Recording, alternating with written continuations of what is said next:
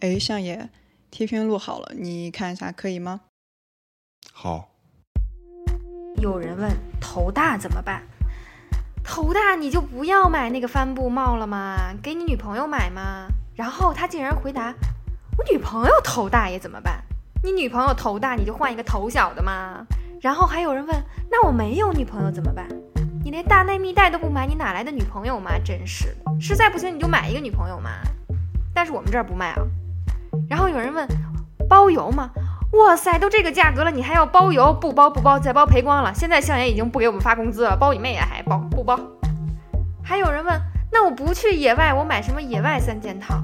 哇塞，你不去野外你就不戴帽子了吗？你不去野外你就不背包了吗？你不去野外就不洗脸了吗？真是的，再见，爱买不买。完了。对啊，就这么多，你觉得怎么样？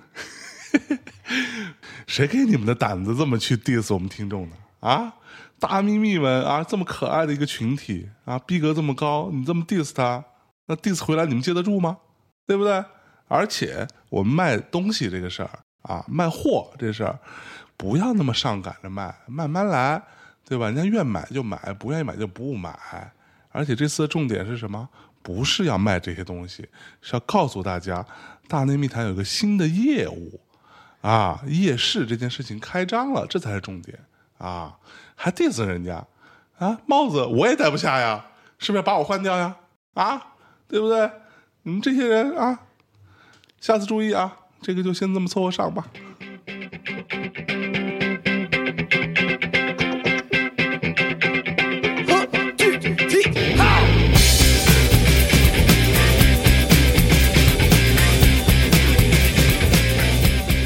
Hello，大家好，这里是大内密谈啊。我们今天啊，此刻的时间是十二点三十五啊，凌晨。我们刚吃完了一个，嗯，怎么说？河粉，河粉啊，炒面啊，这种路边的深夜暗黑料理食堂，嗯，啊，特别有情怀。然后，于是我们就决定。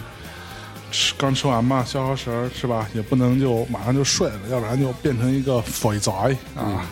所以今天啊，我们在这里聊一期节目啊。这个坐我对面的啊，是呃香港那一期啊，这个非常重要的一位嘉宾啊，一个新朋友啊，给大家打招呼，你是谁？啊，我是进，然后对。然后都不知道应该怎么说呢，是不是啊？嗯，你之前听过我们节目吗？听过，是吧？对，然后就觉得太傻逼了。没有没有，因为好多年前嘛，在那个剧场。哎，对，哎，没错，看我们 life 是吧？是因为我是那个现场直播导演，对，就因为你是吧？对，哎不是因为我，是因为技术部门的人啊，是吧？把你们在照镜子的那些片段给给头发的，直接就直播出去了。对对，但挺好的，是不是？得到特别高傻逼的反响、反响和评价。哎呀，嗯。所以今天啊，我其实跟呃 Jane 也算是我看过他拍的好多东西，但是呢，没有认真的聊过天啊。今天也是跟他聊一聊他的一些特别，我觉得是一个非常奇葩的一个特别诡异的人格啊。其实还好吧，是不是啊？我我不算太奇葩，是不是啊？哎，不过我大家可能不知道，因为我今天看到 Jane 的时候，他的那个身上啊，的脖子上有一个。大家知道那个什么一剑封喉，一剑封喉就封喉那个地儿，那个下边一点儿啊，那个脖子上有一个特别帅的一签名。我看我说这是什么玩意儿啊？他给我讲讲，这谁的签名来着？哦，这啊好，那得说一下这版本龙一的签名。版本龙一，很多人说看不懂，是吧？然后很多人还开玩笑就说他你为什么纹这个？我说没有啊，就签名啊，我就把它纹在身上。他说怎么怎么看都。是他签名吗？我说应该是吧。那他给我签的，他你叔把那个途径给纹在身上，没有就开玩笑，还是那种一般签名就哎你叫什么？吐什么什么？他当时给你签的时候有吐什么？没有，所以我确定应该就随便签了。对对对。哎呀，哎，说说这个事儿吧。其实我之前听说这个事情就非常吃惊，就是一个很传奇的一个经历啊。大家都不知道，就是可能国内的媒体的视频媒体吧。呃，第一次算是第一次吧，算是采采访，视频对对，视频媒体第一次去采访坂本龙一先生啊，这个著名的一位呃日本籍，然后现在常年旅居在这个纽约纽约的一位音乐人大师啊，大师、嗯啊，这个。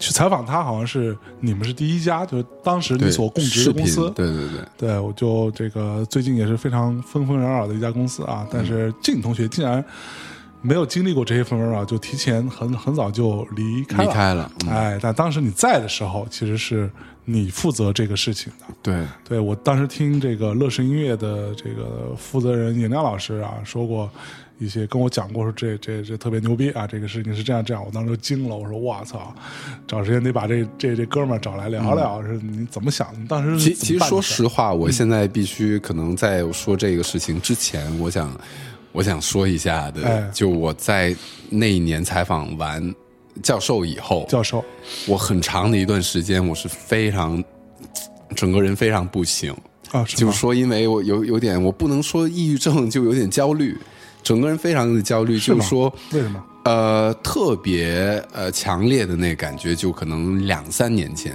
嗯有时候我出去跟朋友吃饭或者聊天儿然后有朋友呃把我介绍给另外一个新的朋友，他就说，就第一句话就是说啊，他采访过坂本龙一。其实当时我特别难受，嗯嗯，就我觉得。都那么多年过去了，其实我一我那么多年我没有消费过这种所谓，就没有跟别人就就觉得这是一个怎么怎么样老说的事儿是吧？但我两年两三年前大大部分人去介绍我，还在说这个事儿，我就觉得我特别没用，你明白？就我 You are 啊 useless，我我都那么多年了，我没有做过。别的的事儿吗？事儿啊让别人能记住的，包括可能我在乐队啊，我在什么啊，大家还在说这个事情。当然，我到现在我我 OK，就因为我最近开始一些我自己新的东西，是。我觉得啊、如果现在你要问我这个经历的话，可以拿出来就大大家分享一下。其实，呃，实际上是大概一三年哎，的时候，其实这样，在你说之前，我稍微插一句，其实我并不觉得你采访坂本龙一有多牛逼。嗯，对我我这我本来我是觉得没有任何的对这个事儿其实不牛逼，我觉得嗯牛逼的地方是在于你那个形式。啊，你刚跟我讲完之后，我就惊了，是不是因为你去采访了坂本龙一，而是因为你是怎么去的？嗯这个过程是怎么样的？我让我觉得特别吃惊。我呃，大概是一三年吧，那个嗯时候我就呃，我现在不怕说了，因为我离开乐视了，哎 尹亮也不过我领导了。结果当时呃，我就想放假去玩去玩，不放假就就想去玩，就找一地儿去是玩吗？我从来没去过美国，OK，然后我也第一次去美国，第一次去美国，而且那一次去美国，为什么我会去？因为我办了一护照嘛，办了一签证。呃，我记得好像是尹亮吧，跟我说你有可能要派你去 Coachella 去音乐节拍一个东西。哎你现在你就办一个签证十年，啊、对，就那个时候刚好呃我我先办吧，因为有可能工作原因我要去。结果办了以后说、啊、这项目好像不做了，那让我没当拉赞助对对，没、呃大概吧。然后我就觉得。好哦，像不行白办了，对，那那不行，我得、我得去一趟。现在你勾起我的 美国美国梦美国梦了，因为我没去过，而且我对美国没有太大的。非常强烈的那种兴趣、向往。的那种东西，然后我当时在想，那不行，那现在我想去了怎么办？然后我就想，嗯，我找一个理由，嗯，呃，先不说什么那种工作的理由吧，你为什么要去美国？你有没有特别想要去？去去去去看的东西啊，去见的人或怎么样？是是我当然想到的第第一个，我最想见的，是我还没见到的，就是坂本龙一。哎，然后，其实你说我想采访他，我觉得已经很多年前了。嗯嗯嗯，包括我呃两千年时候刚做电台，当当然那个还小孩十七岁什么的，十七岁做电台，对对对，我当时还 就童工嘛就是童工对 兼职嘛，就当然那个时候肯定有想过，谁不想采访，还想采访 Michael Jackson 呢？对，那会儿人还在，对对。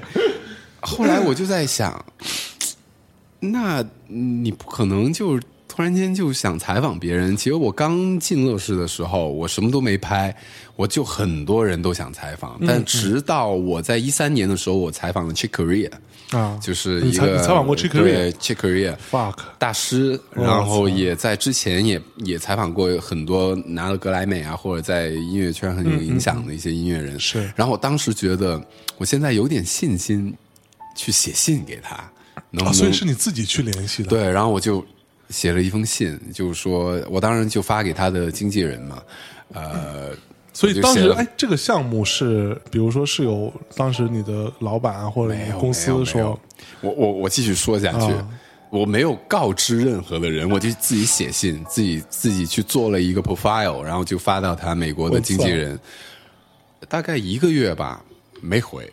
嗯，那我就知道那就黄了呗。然后当时我觉得一般都不太回这对种，然后我觉得那也正常。对你给坂本龙一，坂本龙一觉得他经纪人拒了，那那很正常，正常那怎么办？那么闲机票买了，什么都都买了，那去呗。那就不不采访就不采访，那就哦去呗。机票已经买了，买了，因为当时就觉得，即便不采访任何的人，我就自己去一趟。去一趟。哦所以你当时跟公司先请假，我当时就觉得我快要出发，我就说应该能能给我去吧。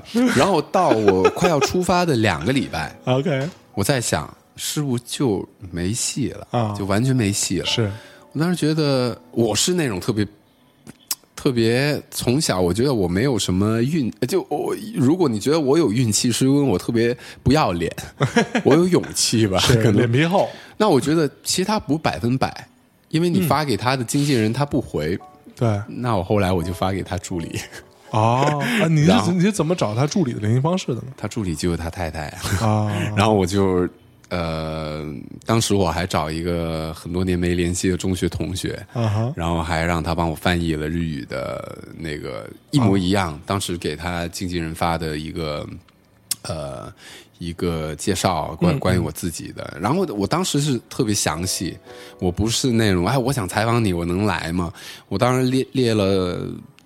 反正呃，日语的话一千多字的一个提纲嘛，就我我的意图是什么，我采访的内容是什么，然后我之前在我的频道做过什么什么样的东西，然后我说我能不能去采访去采访，然后他最后就呃，我出发前的一个礼拜吧，他就给我答复了，他说你可以有半个小时的的时间去采访教授，然后我就。我当时就去了，然后好，我就再说那个去美国的那个对对那个计划。我当时对先，哦所以你当时收到信的时候，你是不是疯了？我我我第一时间我就给尹亮打电话，我说我现在有一事儿，我要去美国采访坂本龙一，我可以走吗？那行，那你去吧。他他信了吗？关键是我觉得他应该不信，但就想说这小子对，这小子没谱了不可能没谱了。然后我就先不说采访的这事儿，我当时就已经计划好了，就能不能采访或怎么样。我去美国，嗯，就是源自我初初中的时候的一个，因为我是从小学到初中，我初初中毕业毕业以后我就没有再上学了。哦，是吗？我这有多少年、啊？所以现在有十年吗？有呃对对对呃 十几年。你是初中文凭是吧？对哎，没有文凭了，我都没有了。那十几年，我就在一直上课都，要不睡觉，要不就自己画一些乱七八糟的，是在看看书，嗯嗯呃，不专心上课那种人。对对对，我当时有一个非常强烈的的一个想法，就就一个一个愿望嘛，就有一天我要去一个地方，嗯，那个地方是离我家非常非常远，而且就已经不是中国的，对，就离开中国去一个国外的地方，嗯，然后我要特别潇洒，我什么东西都不带，我就穿一外套，我的兜里边。我不知道为什么小时候也不流行信用卡，我当时就可能看美国电影看太多，呃，看国外电影、香港电影太多，就拿一信用卡跟一护照、就没了，我只带这两个东西去，哇然后连内裤都不带，我就到那儿我就每天就洗，然后怎么怎么，我当时那样想，是。然后直到我我决定要去美国的时候，当然我一那时候一边联系采访的事儿，然后一边我就我不管了，反正去就肯定要去的。我当时还跟 还还还跟他们说我要去趟美国什么的，啊。去我我记得去了三个礼拜吧。你去三个礼拜，对，因为我小时候，我爸特别喜，我爸是一个非常奇怪的人，他是有点我我我我挺烦他的，他是特崇洋那种人，啊就说他喜欢看的电影，他不看，他他连那个港产片他都不爱看。啊，是吗？他就觉得美国电影呃最好欧洲电影，他都特喜欢的，而且他特别喜欢好莱坞的电影嘛。是，就从小他就看很多内容，他在放。嗯哼，呃，我对美国最就从小的印象就是公路，啊哈哈，对，就它不是那种纽约什么，它就那种西部或者那种大公路大公路那种那种感觉。旁旁边就是特别所以我荒凉，什么我当时我觉得啊。我要真的能去美国嗯。一趟的话，我不要选择在内陆坐什么飞机。嗯嗯。例如，因为我在旧金山有朋友嘛，嗯我就第一次去美国，我觉得我去找他。是，那我去纽约采访的话，我应该怎么去呢？嗯。然后最后我就选择了我坐大巴，哇，然后后来我就到了美国以后呃，，所所以你真的如你当时小时候所想的那样，嗯，你就没有带任何行李，没有带任何行李。嗯那个时候是呃十十一月，我我记得是十一月啊，我、嗯。我我我我再回想一下回去。是，呃，反正冬天了，冬天。得得穿那个外套什么的。嗯大衣，呃，就一个军军大衣，军大衣就是那种美军军服美军那种，啊然后里面穿一个嗯呃夹克什么的，嗯嗯。然后我就带一护照，一个、呃信用卡信用卡，没然后现金呢？现金就那那一点儿吧，就可能几十块美金，是朋友说你你拿几十块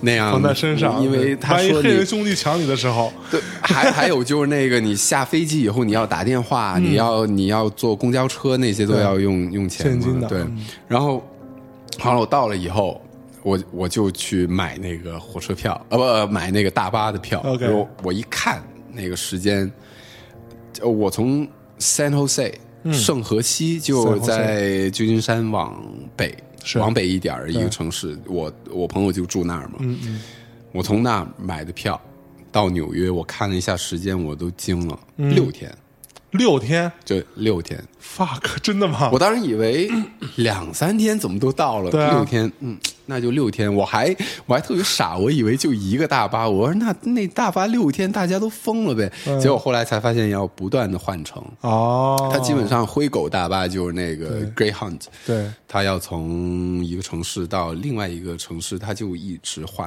哦。所以你从 San Jose，你想想 San Jose 到纽约，大家如果对美国没有什么概念，你就看它的地图，最西到最东，是，对，就西部到东部，对。而且两个极端，对，哦，所以所以你落是落在落在旧金山，旧金山。我的往返机票从北京到旧金山的，然后哎，所以你当时除了那个信用卡、护照，嗯。你你还有少少量的几十块现金，你兜里还有什么？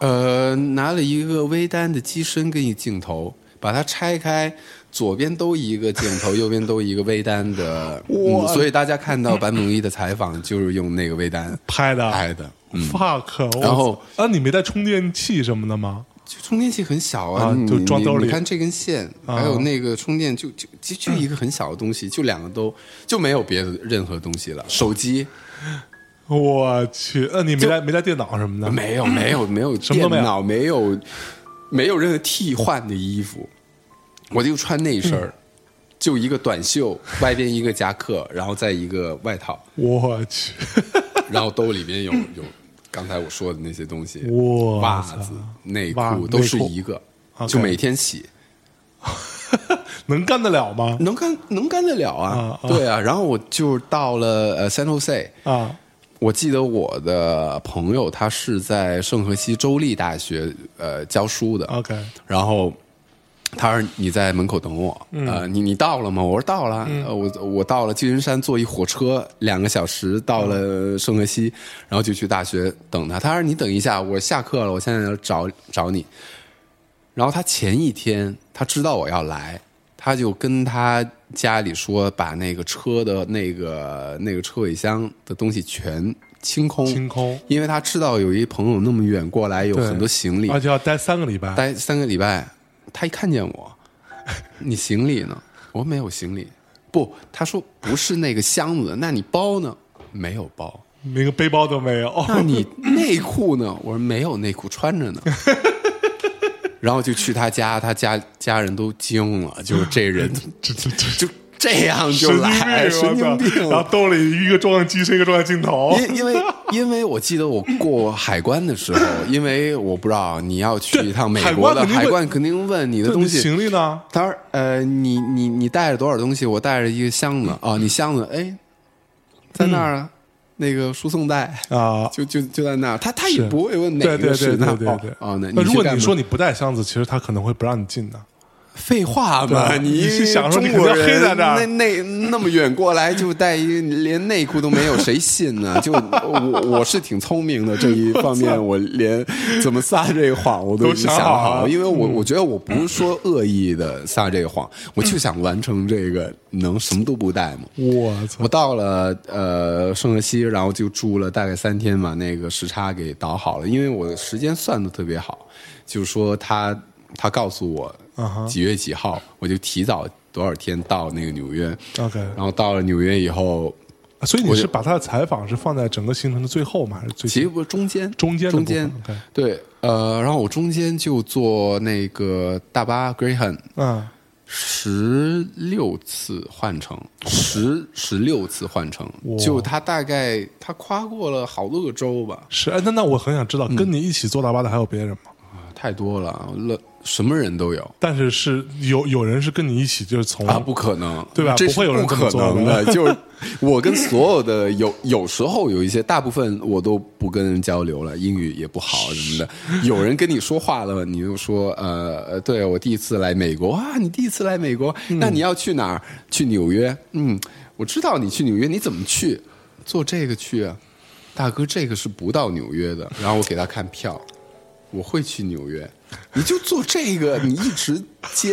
我说对啊，我去，你疯了，他你疯了，因为你知道从圣荷西到纽约的话，坐飞机和人民币，嗯，如果你坐 Virgin，嗯。呃，维珍的话大概是如果运气好是四百块人民币，啊，这么便宜嗯，对，如果一般正常的话是八百到一千一左右人民币，就一程。？OK，就从那个三 Jose 嗯。或者旧金山到呃那个纽约，这是一个其实已经算便宜了。嗯，呃，我算了一下，我从呃圣荷西坐大巴到纽约的话是三千七百块钱，就贵很多，就贵很多。其实坐大巴它根本就省不了不省钱因为它在美国的话，它算的是它不是它的。油钱啊，他算的是他的油钱，对不时间。在中国，可能你时间才是最值钱的嘛。对于他们来说，就是 你六天你花的油，对。就是一个很大的一笔开支。他们很有可能这么多年以来很少碰到一个像你这样买一张这种票。对对对你买票的时候，人家人家有没有很吃惊？没有都网上买的，所以在 也不会有人问你，但就那种感觉就特别就非常奇怪，就所有人都觉得就不可能，可能有人会呃陆路的从 San Jose 呃或者旧金山到纽约，但可能开车自己开车自己开车什么的，坐大巴然后我就十一天，我在呃，其实我没有连续的六天，我在那个 Houston，我停留了一天。OK 对，因为我三天没有洗澡，哦，坐大巴是不能。哎，那你平时住哪呢？坐大巴的时候没有一直在车上。不？他等于说你没没有，他不可能会，他他不停的是吗？他会停，就是说换辆车。他换车最长的可能你要这趟车停在这城市，你要等下一趟车就三个小时，可能最长的要等三个小时哇。那你三个小时你就等了，你不可能找一地不方去其他地方。对啊，那你就我记得当时我还是买了一个东西，就一个折叠的牙刷，就那个是我一个就每天要换乘的时候就刷个在牙刷牙，那那那吃饭怎么办呢？吃饭啊就很正常在。路，那他每一个加油站或者那个、哦在大巴的换乘的地方都有餐厅，吃一口嗯吃一汉堡或者怎么样的，就那样。然后喝的喝的都是那个自来水，因为能喝嘛。然后我就把这钱都省了，因为其实在美国买水也不便宜。对对对对对对，就那样，然后到 Houston，呃，停留了一天，你住哪儿了呢？就住一个青年旅馆，呃，我记得是八十九块钱人民币，人民币一晚上一个大的那个 dom，啊就是大概能住三十呃十十五人。OK 它有两个大的 dom 在一起，中间有一个过道，其实就三十人在一个大的一个空间。大通铺，大通对，就三层的床，还不双层，就那样，就那就住一晚上，反正便宜八十九，然后第二天就继续你就洗个澡，洗个澡，呃，洗个内裤。洗内裤，然后就就第二天就上路了，然后就再去那个纽约的那个路上，我记得。呃，当时这个采访的这个事情，我在这要非常感谢一个人，就傅涵，哦哟，因为他那个时候在纽约，然后哦他在他在纽约，然后我当时就知道他在，所以我才有信心不不带那么多东西，我就说，哎，你在就好了，你能借我三脚架吗？什么的，然后、而且那天你能做我的，其实。不助理了，我我需要一个人帮忙，帮我盯着机位什么的。嗯傅安就在那个时候就在纽约，就就帮了这个忙。我去，所以就其实就一个人从那个旧金山，然后坐一大巴，啪那样坐六天到纽约，然后哎中间我看到对非常不一样的美国。以前我真的觉得美国是一个。是一个国家，我就觉得我对国家的概念可能就啊，就就这样的东西。后来我发现他们就特别像一个共同体，嗯嗯，因为它每一个州的那个文化、他的人、他的生活习惯、他的语言都不一样。是哦，就你会觉得哇，太太有意思了。就以前我还挺，我还觉得英语就美国的的的他们的官方的语言其实没有，就各种西班牙语，还有他们一些非洲的语言，嗯就是一个非常有意思。那是我第一次去。就真的实现了第一次去那么远的一个地方，哎，那所以你在路上，嗯，在坐在大巴上的时候，那大巴这个最长一最长一段，一辆车开多长时呃，间？其实他们最长不会超过十一个小时还是十个小时，OK，他们最长的可能就十个小时。最长十个小时。对，因为他们要保证好像一个工时吧，就他不可能一个司机连续开超过多少个小时不能。疲劳驾驶。对对对，对，那那你坐在车上都干嘛呢？就干等，就等到下一站听音乐。我那个时候，因为我觉得这个是特别好听音乐的时间。听音乐，因为我从来不会觉得听音乐你觉得无聊的，就你在你在北京，你在任何地方，你都会听音乐。是，然后就唯一打发的那个自己在大巴上，就六天就都在听音乐。哇，那你都都想什么呢？没有想什么背背背一下那个提纲啊，就是说对对自己写好提纲。然后因为我是那种我我我还是那种会很紧张，就虽然这个事情他答应了，但我还是希望到那儿可以可以弄得好一点弄得好一点。然后，啊所以所以那想你在路上的时候，你有就是完成你儿时的一个想法吗？对对，就觉得已经完成了，就特别好终于啊，就是觉得原来真的那么酷。就是如果你要问我，你下一次你去 你去美国还那样，吗绝对不，绝对不那样了。对，该坐飞机坐飞机。但还是第二次又坐大巴，第二次去的时候，对，就是还挺挺挺好的一个经历吧。嗯所以你在车上竟然没有想什么太多事儿。没有，就是很多人见到不同的地方的人，聊天没很少，我几乎很少跟聊天。你的英文也不是太好，我我对啊不好，我英文我觉得挺烂的，是不是？啊，你跟人家正常交正常交流应该交流，没问题，对对交流没问题。但不能讨论特别深的东西。马克思我聊不了，哲学这些我不能。OK，嗯，那那你中途就在那个休斯敦休斯顿对休息了一个晚上。休休息呃对，而且我还去看了一演出。其实这个演出是你在休等等等，你在休斯敦休息完，那你平时你是都在车上车上睡？睡，然后或者在那个换乘的时候有三个小时，那你睡地板，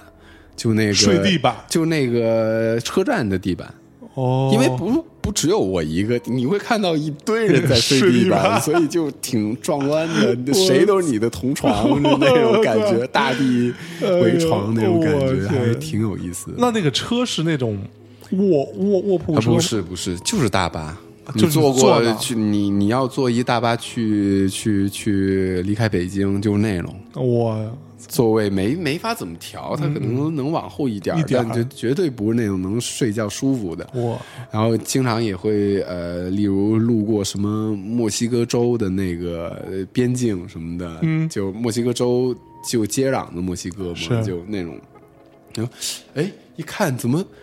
怎么都农村，而且那么破，然后那么农村，对那么农村，这这美国嘛。结果后来我一看，左手边，嗯因为我坐在右边那一排嘛，然后看看你看窗外就，哎，就就就农村，结果你一看左边才美国，啊，就右边是墨西哥，然后左边是那种高楼，嗯嗯或者比较比较美国现代化的那种东西，是是而右边就那种以前看什么。呃墨西哥往事那种 那那种感觉的，就觉得很奇怪。对，然后就到了那个地方，就会很多警察上来，啊，就查护照、查那个、哦。那个什么行李箱什么那些，因为那个地方可能比较敏感嘛，很多人偷渡到那之后就发发现你没有行李箱呢，呃，对，就是就是运运一些别的东西嘛，对啊。所以还挺有意思。OK，哎，所以那这一趟你整个这个呃这个灰狗大巴之旅嗯啊，你有碰到其他中国人吗？没有，我在车上没有碰见没有中国人，人，我操，还是觉得。因为我回来以后，我好像也问过好多中国在美国生活过的一些朋友，他们说基本上不会有人这么做，因为太便宜了，嗯你去任何一个地方，你坐飞机都非常的便宜，是对啊，我操！那说到这儿，我们先给大家先放首歌，嗯放一首你在这个大巴上听的音乐当中，你特别想推荐给大家，或者你自己印象特别深刻的一首歌。呃，我会推荐，嗯，我会推荐一首歌吧，就是呃，Piscato Five 的 Contact。哦你喜欢个日本的 Piscato Five 对对对，我当时我也不知道，可能在我的手机里面刚好有这个然后我就哎，我记得当时路上反正也也有很多音乐也是印象非常深刻的。OK，嗯然后这首是我突然想到的。好，嗯那我们来在这首音乐当中稍事休息，马上回来。Oh, you say we're getting there. Oh, fine.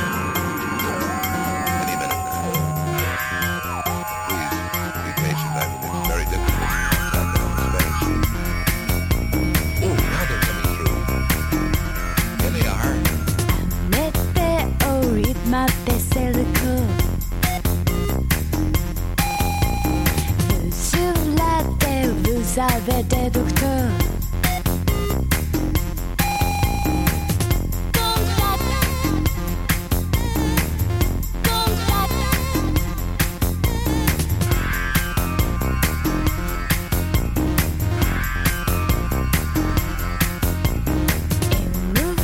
to transfusion domeku Janet Tampe du passé de Bruce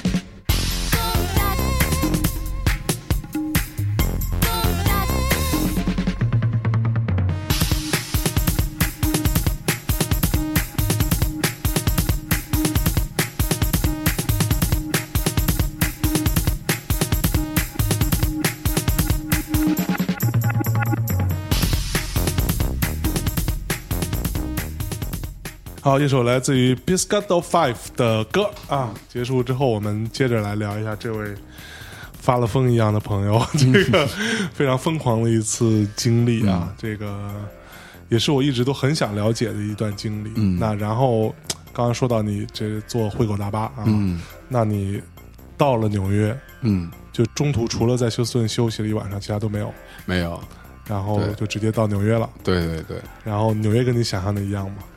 呃，哇，我当时真的觉得。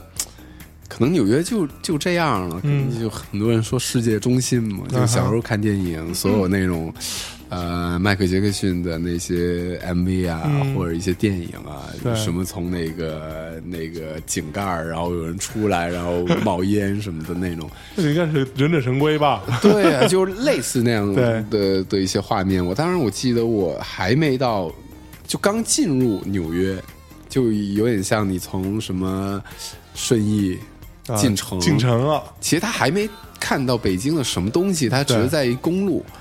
然后我记得当时那灰狗的司机，呃，灰狗大巴司机其实每个地方都不太一样。就是我在什么中部的那那些司机就特别呆。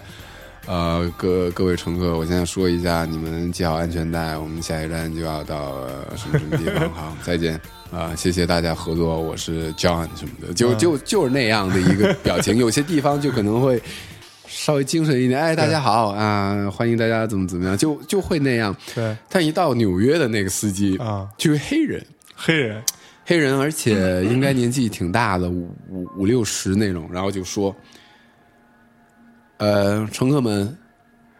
非常开心，你们坐这个大巴啊，时间呃呃坐了十几个小时，大家都非常非常累。但我我想问大家一个问题，嗯，大家知道现在在哪儿吗？然后就是那种就特别，你看像小时候看那个 是不是？啊电影的那种喜剧演员，大家知道在哪儿吗？然后有有几个乘客就纽约呗，就嗯。纽约，我听不见，大家呃能不能呃再再再说一下在哪儿？然后纽约 Louder 对 louder，呃纽约不行，我还是听不见，大家一起说纽约，然后就有，其实很多人都很累了，是其实根本没法接你这个梗，然后回去纽约纽约说好。知道吗？如果刚才大家都回答不了这个问题，我就掉头了，就那种。就 但是你觉得，哇，大哥，真的，就纽约给我的印象就是大家都特别 特别有戏，你知道吗？对就特别 戏特别多，戏特别多，就是那种感觉好，好像真的像像你以前看的那种美国电影的那种感觉，就大家都纽约人的感觉。纽约人的感觉。然后我一我一到了纽约，嗯，一下车，然后司机说那那么逗，其实我们所有人都醒了，然嗯后哎一下来你就看到人巨多嘛，就是到纽约是是什么时候嘛？呃早上的八八点。吧，所以开了一夜，对，开了一夜，然后八点的时候，我就往那个呃呃富含富含他们家，我我在他们家旁边，呃租了一个那种 Airbnb 嘛。OK 我就要去 Airbnb 先把所有东西先放好，然后再去找找找他。说的好像你有什么东西可放一样，我没有什么，那我也得登记，就是说我要来了，然后我我先把钥匙拿了，对，先把钥匙拿了，然后把那个外套给放下嘛，因为呃就太累了，我还是想洗个澡什么的。是。然后我去那个路上，我看见有一黑人，嗯。戴着一个耳机，然后一边走一边说唱，自己在 freestyle，自己在 rap，当时你就觉得真的假的？我觉得这这就这这就你你你可能幻想纽约会是那种小时候啊，啊还真是这样，就是觉得 太棒了，写实的就还挺写实的。我就觉得对纽约的印象就是那样。我嗯当然最深刻的就一个特别喜有喜感的司司机然后有在路边一个 freestyle 的黑黑人兄弟，就觉得对啊，纽约啊，就难怪，我就是它挺有魅力的。哎，这个地方到纽约没有说我洗完澡之后好好吃一顿，呃，就去吃了早饭，然后嗯就去、呃找他们去，就就就会合什么啊的，因为还有个两天吧，我就提早两天去纽约，然后就安顿好所有的东西，然后再去，然后就去。我记得那天采访的话，我还特紧张。就约的，例如下午两点所以是在他的工作室吗？还是在啊，对，在他的工作室。然后我记得两点约的两点，我跟傅涵可能十一点就在旁边的那个咖啡厅，还特脏的那种咖啡厅，就我就在就就自己一一直在紧张在等。傅涵紧张吗？我不知道，没问他，他应该不紧张吧？但傅但傅涵知道你要来采访坂本龙一，也会呃，对我我跟他对啊说，对他他他也应该会蛮激动的吧？至少呃，我没问他，然后当当时就我们俩就去那个那个很脏的咖啡店，咖啡店，然后等，然后后来我们就去采访了。嗯嗯，对，所以刚第一次见到坂本龙一的感受如何？假的，不是真的，是不是一个演员？演员嗯长得一模一样的演员，一个蜡像什么的，是不是啊？就非常，我还我还记得当当天他可能。觉得要拍视频吧，他穿了一件非常非常好看的红色的毛衣，然后还最捯捯饬了一下，对，捯饬了一下，然后 哎，就不特别不好意思，因为这个片子最后是黑白的。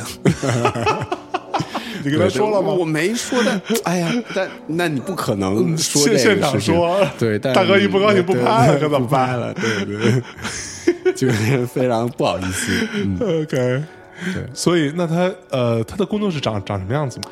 就是因为小时候看杂志、看他的一些采访，其实你都知道是长什么样的。嗯 OK 只不过真的就去了到了那边而已。因为他人非常的好，嗯非常的好。他还我记得他还问傅涵，啊，他说你是做音乐的，你可以发你的音乐给我听一下吗？我去，嗯，我后来问傅涵，傅涵说没发，好像他为什么不发？不知道，应该也也不知道，没没问这个事情。嗯我去嗯对他就我我我说这个就我想说，他非常 nice，OK，而且其实你可以看他最近也不最近了，他一直都那样，他没有停止跟不同的人去合作嗯做音乐，包括呃呃跟比他更年轻的一是。些后辈啊，没错。然后不同领域的人，其实他是一个特别开放的一个、嗯一个音乐，没错，其实我们这期节目的背景音乐啊，就是我之前也呃用过几次，然后也经常我逢人就推荐，就是坂本龙一跟一个电子音乐人嗯。一起合作的，对，一张一张呃噪音嗯钢琴嗯比较氛围的一张对那张那张唱片啊，大家可以。呃，自己找来听一下，非常适合你平时在工作啊或者读书的时候对听。对，非常。它其实我现在画画都是听 是吧？他们这几张合作的东西，对，对，经常会听。非常好啊。那哎，那你见到他，然后开始拍摄啊？所以你有几个机位？就一个机位？两个机位，两个机位当然傅涵多带了一个，傅涵带了一个相机带了一相机，然后就两个机位。OK，其实我都忘了，我当时如果我不回来剪完看完那个采访的话，嗯我都我根本完全没有任何印象，因为当时我根本没有专心在在问题上面。啊，是吗？对我一直没有专心，我就根本没管他说什么，我就觉得反正我把我的问题说了，说了你说什么我都录下来了然后了。我当时我就觉得，我就一直看着他，我就觉得这个人在我面前，我就好好珍惜这一刻，就是那样。对，然后他也，其实大家可以看一下采访，他真的回答各种这些问题，是对任何人都会非常有启发，嗯嗯。有有那个启蒙的一些一一一些一些东西。OK，那他呃这些问题回答完，就他你们是在半个小时之内对对，就完成？其实我几乎没有剪任何的东西，因为我觉得，说实话，他没有说一些，呃，你你你觉得需要必须要剪掉的。然后他每一句话你觉得都是非常有含金量的，就没有必要剪掉，而且给观众还呈现一个最原汁原味的一个东西了。嗯，哎，那那个你整个片子出来之后啊，其实我当时第一时间就看到这个片子，嗯。我还去嗯，我看了两两遍吧，嗯。我觉得拍的很好，嗯，但是呢，哎，跟正好跟你探讨一下，对，我觉得中间这个好死不死啊，这个非得加上一姑娘拉大提琴，嗯。对，为什么？呃，这个，因为我觉得这是我我没有把它当做一个嗯，我要给给公司一个项目或一个什么，我是完全把它当做个人作品去做的。OK 而且我觉得，呃，这些东西是很个人的东西。嗯嗯如果大众不喜欢，或呃有一些人觉得哎不应该那样做的话，我倒不不太对。就因为我想表达的东西就是就要加。就就要这样，而且这个人他叫打小高，是我在深圳，我跟他认识应该就是很多年前，嗯哼。呃，大概零五零六年的时候，我们在呃不不是零五零六，零七年的时候，嗯。我们在豆瓣认识的。嗯哼。对，我们在豆瓣，然后呃零应该说零八年，对不起，我我记错了，零八年我们在豆瓣认识，就在一个网友。坂本龙一的嗯。那个、类似于一个小小组里边认识的，哦然后我跟他认识了以后。嗯，他在深圳交响乐团嘛，然后我去找他，然后他说他给我听了很多他写的音乐，嗯我我觉得太棒了，是非常非常棒。然后关键他给我发的每一条都用手机录的，还不是 iPhone，是那种特别破的什么三星或者什么那种录。我说你 你钢琴弹的那么好，你大提琴拉的那么好，你为什么不好好录音？他说没钱啊，就是他说我没我也不懂。我说我懂啊，我知道怎么录，啊我就把麦克风。呃，话放对啊声卡、电脑，叭我就拉了一箱去呃那个深圳，然后就在他家住了两个礼拜，我们就每天都在录音。哦我就说，你就把你写的东西全录了。嗯然后当时我大概呃，我们大概录了二十到三十首吧，都是他写的一些东西。然后没想到后来我们就觉得我们应该一起做音乐了。哦然后因为那个时候我我之前还是做的东西还还是怎么说呢，有点。就我跟 Alan 那种 有点嗯 new wave 的那种东西，对对其实我从来没接触过 acoustic 的东西，是。然后我当时琴也弹的不好，我是因为他，呃，因为我跟他认识就因为坂本龙一，然后我们每天都在聊坂本龙一、Philip Glass、Steve Reich，、还有他介绍我听了很多 minimal minimalism 的一些古典，然后他他对我影响还是。就突然间我，我我换了另外一种方式去做音乐我当时觉得，哎，我也开始慢慢的去做一些我自己的一些 acoustic 的一些创作，嗯嗯。然后我当时觉得这个片子我就很个人，非常个人，因为它是一个我觉得有资格去去在我片子里面拉坂本龙一的东西，啊而且我觉得我不想放坂本龙一原来的那些东西，因为有录音版权的问题嘛。对，版权处理起来很麻烦。对对对，所以我觉得我可以有这样的一个一个方式，就、就说最后还是呃有版权的那个交易在里面，就可能还买版权，但买回来还是自己去演绎。OK，我觉得这是另外一种呃方式吧，嗯嗯而且这个东西可能。他也是一个非常热爱坂本龙一的人，是。而且我我觉得从镜头的表达，我就想在中间有这样的一个对。一个东西，怎么着吧？他就是就就这么着吧，而且它就是一个、一个片子，是。它不是一个节目，对，我就想表达这样的东西，嗯嗯嗯。用大提琴独奏去演绎坂本龙一的作品，嗯，呃，然后我拍了很多纽约的一些镜头放在里边，我觉得。我从来没想过，就是说，哎，你为什么要那样？我不解释。嗯。基基本上，其实我大部分人我不解释，是。就因为我很个人的东西对对，就跟跟我现在画画，我觉得也是一个道理。就、嗯呃，我我我自己想要什么东西，我非常的清楚，是。我不需要去问太多的，哎，你给我一些意见或者怎么怎么嗯样，我就觉得这是我唯一现在能做的最个人的一些事情，包括 呃自己的音乐，是，所以是是我是把它当做一个 personal work。OK，那你采访完之后，这个成片，呃，等你回到北京的时候，嗯你的比如说尹亮啊这样的，他们是不是刚开始都没以为你真的会把他采访回来？我其实采访完了以后，他们就，我觉得他们真的相信了，他们就信了，因为我记得尹尹亮好像提在在我去纽约之前一礼拜，他还给我 Instagram 还留言说快回来上班，就那种就开玩笑，其实就开玩笑，是。就可能大家还没觉得这个事情最后会怎么样，然后可能回来，其实我当时我记得我回来第一件事情不是剪这个片子。我是先洗澡。呃没有？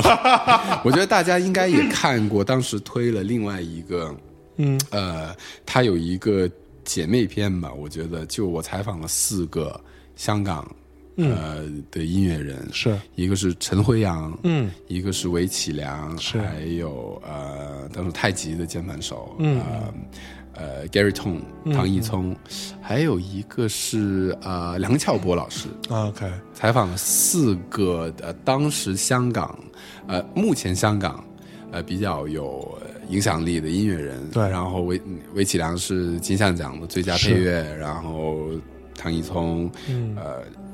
梁老师，梁老师不用说了对啊，陈辉阳也不用说了，用说了，就，呃，我当时我回来第一件事情，我就觉得我要做一个延伸的一个一个一个东西，嗯，就我不想到时候拿出来只有一个帮一个采访，所以我觉得，呃，我为什么挑香港的原因，是因为我觉得确实。呃，香港的那一代的音乐人，他们有那个背景，是真的从七十年代末，嗯呃，八十年代的时候就开始去听 YMO 的东西。YMO 嗯可能我不是说国内没有啊，也许有，但绝对就没有那么多。而且如果要聊起这个关于 YMO 还有坂本龙一的东西，我觉得找他们，因为他们真的就那个年代成长起来的，所以我就给他们做了一个这个采访采访采访关于什么？就是关于其实很广，我觉得那个是大家可以真的上去看一下。嗯，我觉得它里面呃最有意思的就是说，这个当然我也当时跟他们说，我希望你你们能做这样的事情。嗯就是说真的去挖一下坂本龙一他音乐里面你觉得最独特的东西。嗯，从专业的角度，我不介意这个东西是一个小众的，可能真的懂音乐的人才能看懂才能看懂。嗯然后，例如陈辉阳老师，还有嗯，还有韦启良老师，他嗯们就真的拿钢琴，他们去。弹了一下，他们说，如果我去弹一个七和弦，我会这样，但坂本龙一的处理是完全一个你想不到的，哦。或怎么怎么样，他们会很多这些东西在里面。然后陈慧阳老师，他也他也拿出一些他以前呃出版过的一些手稿，他去分析他里面怎么去哦。做一些音乐。因为我记得当时找陈慧阳老师的原因，也是因为我很多年前，呃，读中学，呃，中学毕业以后，我买过一张陈辉阳的唱片，嗯，是他自己的 demo。哦，他自己还出过 demo，他出过一个 demo 的 collection，、里面就是他写过的 demo，有一些找别人唱啊，有一些纯音乐什么的。他的封面就是拿着一张坂本龙一的专辑，就《音乐图鉴》他他自己？他自己他的封面就拿着那张唱片。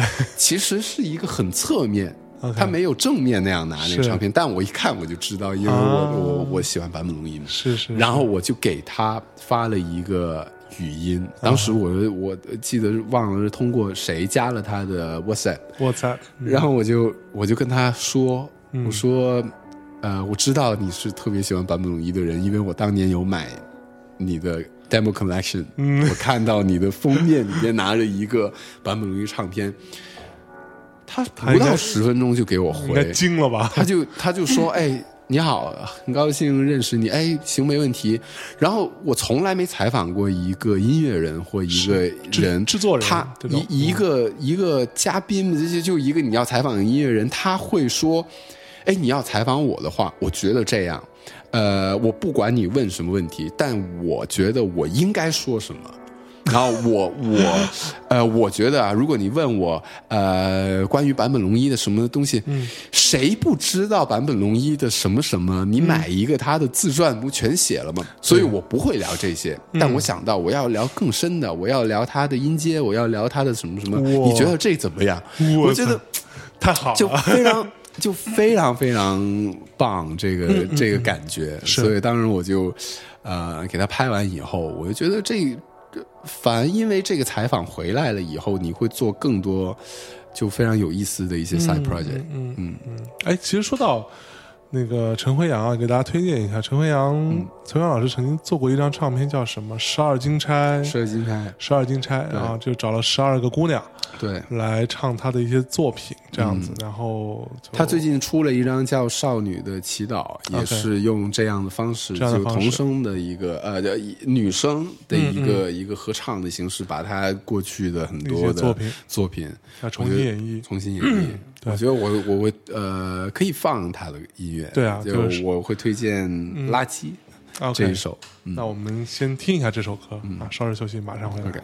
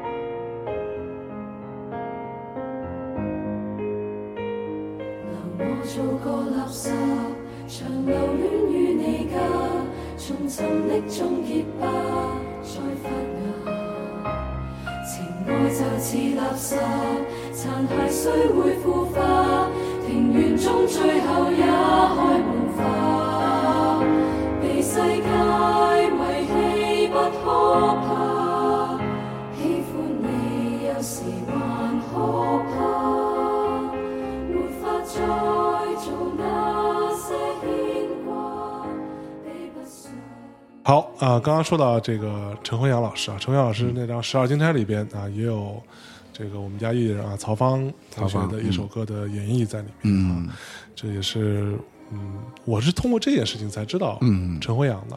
我以前其实不太了解。嗯 OK，哎，那所以你这片子出来之后，嗯，有给坂本龙一看过吗？啊，有有有，这是必须的一个呃流程流程，对对对他看完之后，他作何评价呢？呃，他有一些呃 feedback，他就当然也是我觉得就很官方的那种回回答吧，但我觉得这个东西拍出来，他也看到了，其实我觉得就就非常 OK，开心了。嗯是哇，了不起了不起。所以，那你结束了这个拍摄这件事情嗯，之后，你在美国又待了多长时间？我待了大概一个礼拜吧，我那个时候真的坐一飞机从纽约飞回就没坐山，没有了是吧我我我觉得呃，完成那个 对，从小的一个梦想呢，就做一个长途的一个陆路的一个旅行，然后什么都不带。OK，那你从那个拍完之后，你就又去干嘛去了吗？哦，没有，我就其实我就回旧金山，呃，圣河西，我就待了两三天。我嗯可能真的去旧金山市内逛一下，逛了逛那个时候真的觉得太太放松了，就把这些东西全解决了。我真的要要要在美国真的好好玩一下，然后就其实也没怎么玩我觉得我到了旧金山，呃，还有圣河西附近，我就那个时候刚开始做咖啡的烘焙嘛，嗯就开始学，然后就去不同的呃著名的美国第三波的咖啡店，然后就去学习买各种的豆子。豆子。我回来的时候确实带了好多东西，啊是吗？带了几张唱片，还有带了一堆豆子。那所以你买了个箱子吗？难道没有没有，就一大的一个塑料袋，就拎那样着拎着一塑料袋就去那个机场，然后又回来了 哦，那样，嗯。哎呀，呃，这个作为一个孤胆英雄啊，嗯。只身一人去联络到那个坂本龙一嗯。啊，以及让他答应这个这个采访的事情，以及嗯自己一个人什么都不带啊，只带了相机和镜头，对。跑到美国去，整个这个过程就是是这样完成的。对对，哇，真的是一个三个礼拜就还蛮嗯，其实你现在让我，我不知道，反正如果你让我听完这些事情，你让我去复制一遍，我觉得我都很难，嗯我可能没有这个勇气去。今天你把班本龙一给我联络好了，嗯我都不会像不会像你这样子去走，我会很没安全感的，挺牛逼的。嗯哎，那我们聊一聊你、你自己呗。嗯，对，这个刚开头你也说了，你自己呃就就不太希望说别人一直都只说你采访班班本龙一这件事儿，嗯你自己还有什么身份呢？其实我现在就画画，你就画画是对，从嗯，我觉得觉得觉得从年初的时候离开乐视，哎，我是年初还是啊？对，年初的时候离开的，离开的，然后呃，我去年四月份那段时间，其实四月呃，并不是四月份，应该是前年的年底，我离开之前的乐队嘛。嗯，呃，之前什么乐队呃，赌鬼。赌鬼，我离开赌鬼的时候，那段时间是我整个人是最最就我刚才说的那种，就哎呀，不要再跟我说坂本龙一，其实真的跟我一点关系都没有。是。哎、你在你在赌鬼的时候是干什么呢？做什么？呃键盘手键盘手。，对，然后所以你是会弹键盘就就会一点，就会一点吧。就够了是吧？没有，就当当时跟跟乐队演出可能一一年多吧，然后后来离开的时候，那段时间我是整个人非常非常的低落，非常低落，然后每天就在家里，然后因为当时我觉得，就好像觉得自己什么都不会，你知道吗？嗯就觉得我什么都做不了，是然后到现在，大家还记得我的，还是之前采访过谁？这这跟我一点关系都没有。然后我就非常郁闷。然后很多人就那那个时候有一个呃，应该有朋友就跟我说起一个什么叫十万小时理论。嗯，的意思就是说你不都是一万小时理论吗？你到底十十万？十万小10万小时时，就是说你做一个东西十万个小时的话，嗯就一定会好。是就你包包括你弹琴什么的，然后我当时就觉得十万个小时完了，我真的好像没有，你为什么没有？就我除了睡觉，好像没我没弹过那么长时间的琴，我拍片儿我也没没没拍过那么长时间的，然后我不这我真的没有一个就就长长。人家那个十万小时理论的逻辑嗯是什么？是一个你完全不精通啊、完全不会的事儿，啊，你可以从零开始。对对对，十万个小时，你会变成一个专家。没错，对。但我没有啊，我没有。那当时我就特别郁闷，但后来我想了一下，其实是有，嗯，只不过我就已经丢下这个东西，扔下这个东西好多年了。我我爸是画油画的，OK，然后呃，他是真的美术学院毕业的那种人，然后我是六岁开始跟他学画画，哦，然后画到十七岁，我去考电台，然后就没有画了，因为我小时候非常非常讨厌画画，就我因为我我爸是那种觉得你没有什么别的路可以走了，你对。你就画画，是。你就像我一样，你就画画就行了，你你别别别想乱七八糟。所以小时候我喜欢听唱片啊，我喜欢买唱片听音乐，他就那种真的有把你的唱片给砸了的那种感觉，撕海报什么的。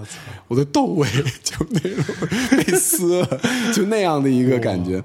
呃所以我就十七岁就没有再画了，嗯，然后直到呃去年的四月份，嗯，我就那段时间我在想，我要不要再拿起画笔？因为这个我真的做过十万个小时，我没有开玩笑，画了十一年的画。对，哎，画吗？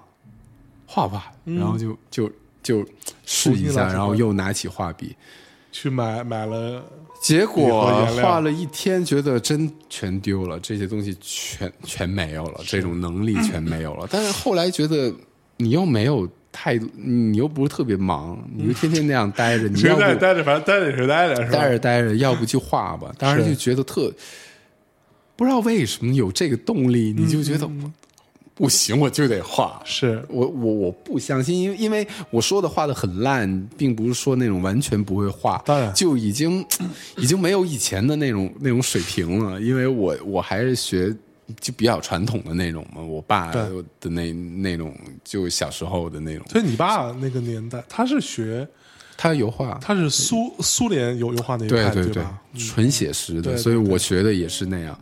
然后后来后来画了大概有一个月吧，你就觉得感觉回来了，对，有点回来了，然后慢慢就一天每天画，每天画五六个小时，嗯嗯，就不断的在画，哇。画到呃去年我最后一次去国外呃出差，嗯，就每年都要拍音乐节的东西嘛，我是。七月底就去就去欧洲了，嗯，那是我人生第一次去美术馆，你以前不去美术馆呢？不去啊，绝对不去，不可能。就叛逆嘛？不是叛逆，就真的没有兴趣，而且很多朋友说我去国外旅游，我去了美术馆，这些地方你都去，我我去国外旅游最重要的地方就是去博物馆跟美术馆。对，我就觉得干嘛去这种地方？唱片店啊，咖啡店啊，就我觉得 这才应该去的地方。不冲突好吧 Live house 好不好？就是那样。然后后来我因为我四月份开始重新画画，我就我就开始去看不同的展，的，也不能说展，就呃一些名家的作品嗯啊，就看书什么的。其实小时候已经被强迫看好多次，是但可能现在你再有这个兴趣，你就会拿这个东西，哎，对，再好好再看。然后后来觉得，哎，你要去欧洲了，你能看这些真迹，你就对，肯定要尽啊。情的去看吧。然后我就。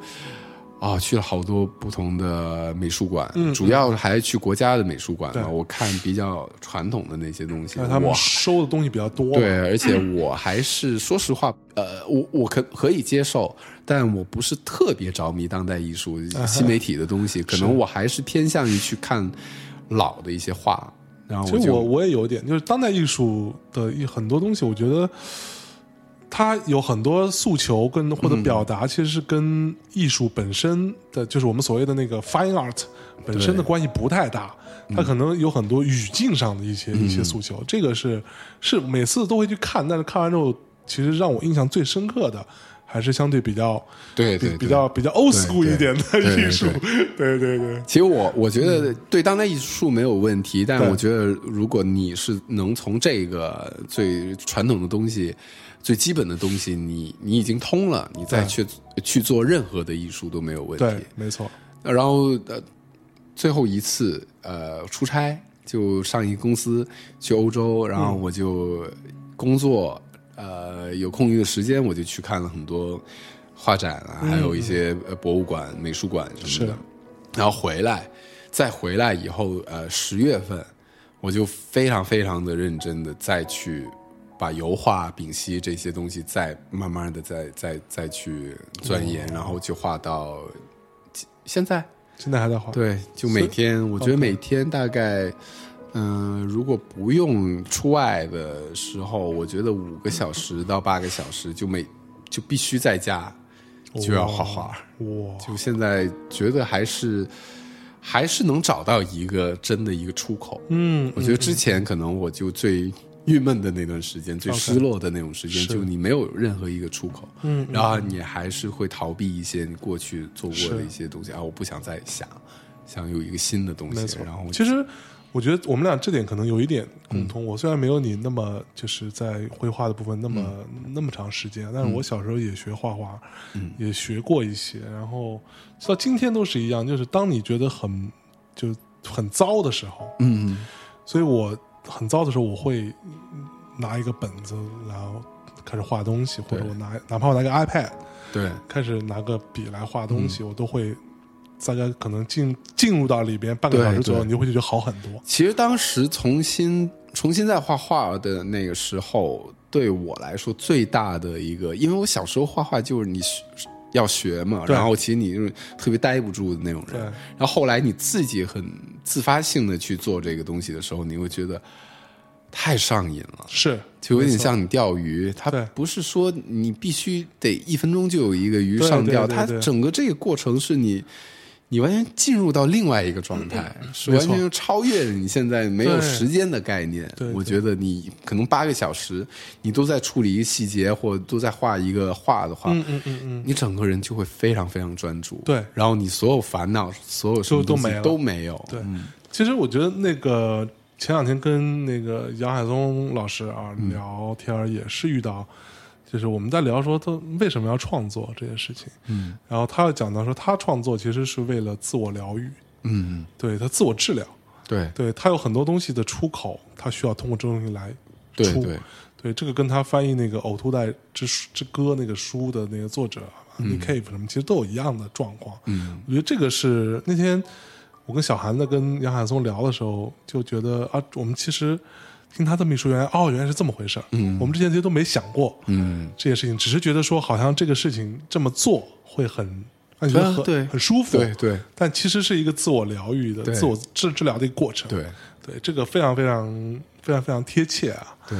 对，OK，所以你现在就是你现在画的东西的风格是怎样的？呃，我觉得我还是一个偏偏写实的东西但可能它不是完完全全纯写实，它还有一些别的东西在里边，但它可能总体的风格还是建呃建立在呃写实上面。OK，然后我是我喜欢黑白，然后我你看过我拍的片子，其实大部分也是黑白。黑白然后后来我记得跟朋友聊天，我说我准准备要想重新再画画，他。你那么喜欢黑白，我不相信你画画都画黑白。然后当时在想，哎，我没想过这个问题。嗯但既然你是喜欢的话，我觉得嗯，我只画黑白。哦真的吗真的为什么不可以？我就做这个事情，而且你你画油画画黑白，对画油画画黑白，我觉得我太喜欢黑白的东西。其实我不是说故意要怎么样，嗯，因为我记得呃，当然可能小时候特别不喜欢画画，我爸说的东西你听不进去，对 但我觉得他呃从技法上他就教教教会了几个。你你对你后来影响非常的重要的一些东西了，就很传统学画画要学的东西。但他说的一点，我觉得对日后的影响，呃，包括拍片啊，或者呃做摄影啊，其实都非常有帮助。就这些所有你看到的东西，就是光和影的关系。嗯他说，因为我爸他画画彩色，但他拍的照片他特别喜欢拍黑白嘛。嗯他说我为什么喜欢拍黑白的原因，是因为我觉得你一个画面剩下黑白灰，你没有别的东西可以去关注了，对你只能关注光和影，嗯，它剩下。只有光和影了，是你没有别的，你不可能啊！我这个东西红色，哎，红色跟这个之间它没有了，没有它剩下光光影、构图的东西。哦，所以，如果这个东西你是你是能体会到它的美感的话，嗯实际上你对美就有了新的认知。没错，嗯嗯，哇，对，了不起！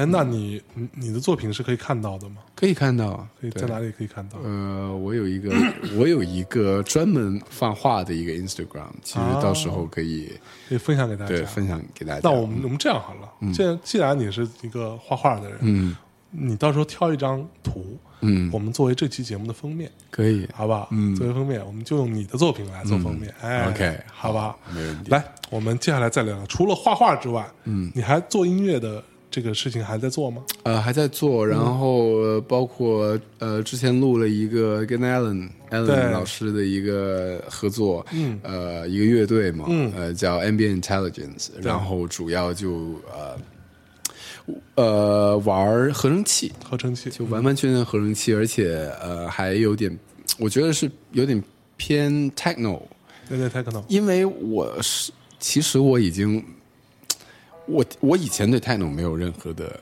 这兴趣。就兴趣，然后就去年去了一趟柏林以后，然后在这个电子音乐之都啊，听了不少他们的电子音乐，然后我对 techno 有了一种新的，不能说感觉吧，就是一个真的非常有兴趣听这样的音乐然后也扎进去。就听了好多那种 techno，呃，其实艾伦老师从来没做过 techno，啊他没他从来没认真的去做过这个东西。然后我跟他其实就是从我呃，如果大家听完那一期节目就知道我跟他怎么认识的。嗯认识了以后，我去他家，然后我们就用他的合成器，我们做了很多即兴的一些一些东西。OK 然后就。就很 techno，当时我也特别 techno，然后他也被可能他他他对 techno 也有非常深的一些呃了解，他之前做过一些 acid house 的东西，是所以就立刻大家就有了火花，哎就觉得哎，我们应该一起做。当当然，你说我跟他做乐队，我还是觉得我跟他不是在做乐队。我现在觉得我是我跟他，我到现在这一刻，我还觉得我跟他就师徒关系。就完完全全，他是我老师，我是他一个徒弟，他他他教会了我很多关于合成器的一些 patching、呃一些 program 的一些东西，所以我觉得每次跟他演出就是那种哎出师，跟着跟着老师一起出去就老师出来溜溜，表演，就是不是不是什么，当然当然我们确实是一个乐队了，是，对。那你你们，你刚刚说了很多合成器啊，那合成器这个东西，它其实属于硬件嘛，嗯那是我这个我这个我就不懂了。就你做的时候，它跟你在电脑上用一个软件去编的呃操作是不一样的。因为我觉得这个应该怎么说呢？我觉得还是真的，你要玩过这个东西，你才能体会它的那个它的那个操控感。嗯我觉得是完完全全不一样的。OK 可特别我跟呃 Allen 用的东西可能是比较老的一些呃八十年代七十年代的一些乐器嘛，然后可能老的那些声音它的质感完全不一样。OK 然后现在很多新的一些科技、新的一些合成器都是基于以前的一些技术嗯或一些概念是。那样过来。但我是一个特别喜欢老东西的人，嗯哼哼，就老的任何的物品，摩托车，啊呃，或者一些家里收藏的一些唱片什么的，我是特着迷。包括我喜欢合成器，其实我并不是因为一些新的音乐，我是因为七十年代的或八十年代的一些电子音乐，我才喜欢合成器的。哦所以我觉得我跟 Allen 一拍即合，他老老开玩笑，他说。呃，我没有跟一个什么八十年代之后出生的人聊过八十年代音乐，因为很正常嘛。你一个八三年出生的人，你还跟我聊八八三年的音乐，是别别闹了别闹了。对，但是他觉得很有意思，大家能交流那么多这些东西。他，哎，当时我还觉得我们就是一个玩儿，就一个即兴，是在在第一次应该在 Temple，嗯然后后来就越来越非常认真的觉得我们是一乐队，我们要演出，然后 OK 呃，今年就做了一个，呃我们决定做一系列，就一个像罗兰的一一系列的古籍还有 baseline 去致敬嘛，嗯，呃，因为在国外也有那种呃三零三日啊一零一二零二呃六零六七零七。嗯啊，八零八九零九，就是他们就每每个月每个月只要那个月是跟 罗兰那个产品能对得上，他们都有一天纪念。那然后四四零四和五零五呢？四零四其实呃没有四零四了，然后五零五是一个非常过度的产品，也可以致敬，但我们就好像也不太，它它不是一个有名的产品。五零五它不是一个非哎，常。那你们这么去演出是要带一堆硬我们应该是，我觉得很多人看看我们演出带的东西，都会觉得，如果正常的小孩儿或者一些刚接触电子音音乐，应该都不不会想玩电子音乐吧？是特别特别 Alan，Alan 他带的二六零零就怒大，就一个大箱子，那个箱子应该就比一个呃比一个芬达的一个吉他的箱头都要一个音箱都要一都要大的 那样的一个东西，然后还有一堆别的，然后每次 Alan 带的最多，然后我也拿不少，但当然我的东西没他的厉害嗯，呃。就是，但挺有意思，因为你你看，Alan 他根本不是因为想在这个，他八三年就开始玩音乐了，对呃，你才出生，嗯我才出生，对。然后他他的很多的呃对于一一个东西的了解，他的知识，他并不是因为他特别想钻研那个东西，他经常会跟我说，我为什么要懂这个东西，不因为我特别钻这个东西，嗯是因为我们那个年代没有别的，啊，你只能去摸这个东西。就我们没有电脑，我们没有别的东西，我们要出一个声儿，我们没法存我们以前的琴，你只嗯能学怎么去。嗯你要模仿一个什么 string 的，你一定要这样这样。哦，你要模仿一个 bass 的一个声，必须要那样那样。所以他对于他来说，他根本就对这方面太太多的那个了解，或者是他太丰富的经验了。所以他作为他在北京的话，其实他也是一个非常。呃，非常大的公司的一个高层嘛，一个项目的高层，非常高高层，非常高高层。然后他其实在北京玩音乐，他完完全全完完全全兴趣，就是玩，对，就玩儿。所以每次跟他一起演出，还有去他家，都会都会很多很多有意思的事情发生。嗯，了不起。哎呀，那除了这个项目之外呢？然后现在有一个新的乐队，哎不太方便透露，因为我们呃十二月就会，我们可能十月嗯份会先有一个在北京的演出，然后十二月就会在国外有一呃，应该算我们第一次非常非常非常正式的一个演出，但目前还先不透露这个乐队叫什么名字，我跟谁，然后我们的音乐怎么样，哎呀。先 对。，OK，好，那我倒是想跟你花少少时间，嗯，啊，聊一聊咖啡的事儿。咖啡的事儿，对，你是为什么会开始想要自己烘咖啡呢？没有我，我记得以前大概，呃，我来北京是一零年嘛，嗯。我那个时候对咖啡的了解，还有我对咖啡的习惯，就我我知道什么叫咖嗯啡，就是就雀就那种雀巢速溶，星巴克，星巴克，我觉得太太太高端了，就太高端了，就是这种。对，怎么都都是美美国电影里对美国那帮逼电影拿的呢。对对对，我觉得我喝一个那种 雀巢嗯雀巢就行了，就就干嘛？大家太奇怪，居然有人会拿咖啡豆去做咖啡。对。然后我记得有一个人送了我一包咖啡豆，嗯，我当时还特别特别狠，你知道吗？我家真的有一个滴漏的咖啡机，啊，就那然后那那种美美式那种，对，就是那种滴漏的那嗯种。然后我当时就觉得，哎，送我一咖啡豆，然后我就做了，然后做那咖啡一喝，怎么跟水一样，就是像茶，就很淡的那种嗯茶，就没味儿。后来我才知道，我就把咖啡豆放到那个那个滤网，我就直接滴，就没味儿啊没啊。磨过是吧？我不知道要磨。我说这样，你想想，就 一零年我是那样的人，然后后来才知道哦，咖啡豆要磨成粉，然后磨磨，哎，做了一咖啡。哎，还挺好喝，就是嗯但太苦了什么的。嗯、加糖那个时候还还那样去喝，对。然后过了一段时间，可能就有朋友慢慢的去介绍呃星月，是啊一个我一个呃星月老师啊，星月老师，然后他就说：“哎，你买一个本地的一个做的烘焙的咖啡，嗯，呃，特别好。”然后当时没有概念，为什么要买本地的咖啡？不非洲的好吗？就其实本地的意思就在地烘焙，对，在地烘焙就是用不同品种的咖啡豆。然后我觉得哎，可以试一下。结果去了他店，然后觉得哎，就上瘾了，啊就觉得对咖啡所以所以你让你上瘾的是他是怎么做？他是做 espresso 还是做手手冲？都有。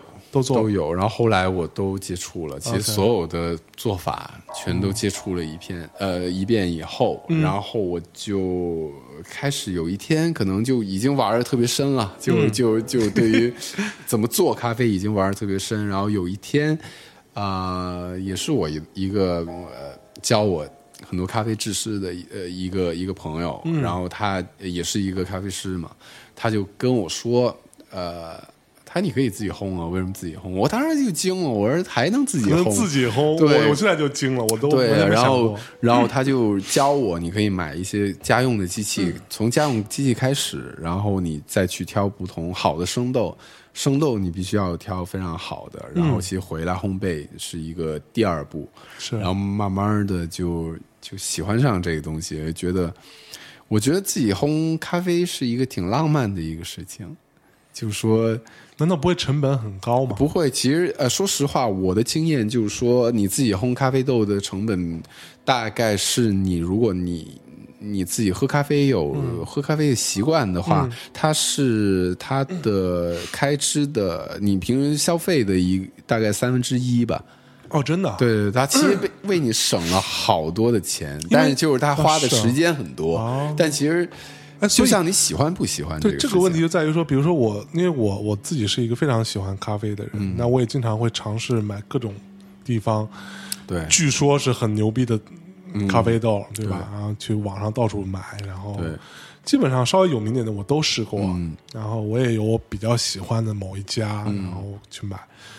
呃，因为我的量，我喝咖啡的量其实蛮大，嗯。我每天早上起来我自己手冲啊什么的，我还专门买了一个好点磨豆机，嗯也不便宜。但是我就在想说，那那种我一直认为说自己烘咖啡豆的人肯定是很有钱的人，呃，因为我一直觉得他那个机器应该很贵。机器是很贵，但你不一定要先从那么贵的开始，你可以一步一步来，是吗从最便宜的家用，甚至有一些人入门是手网。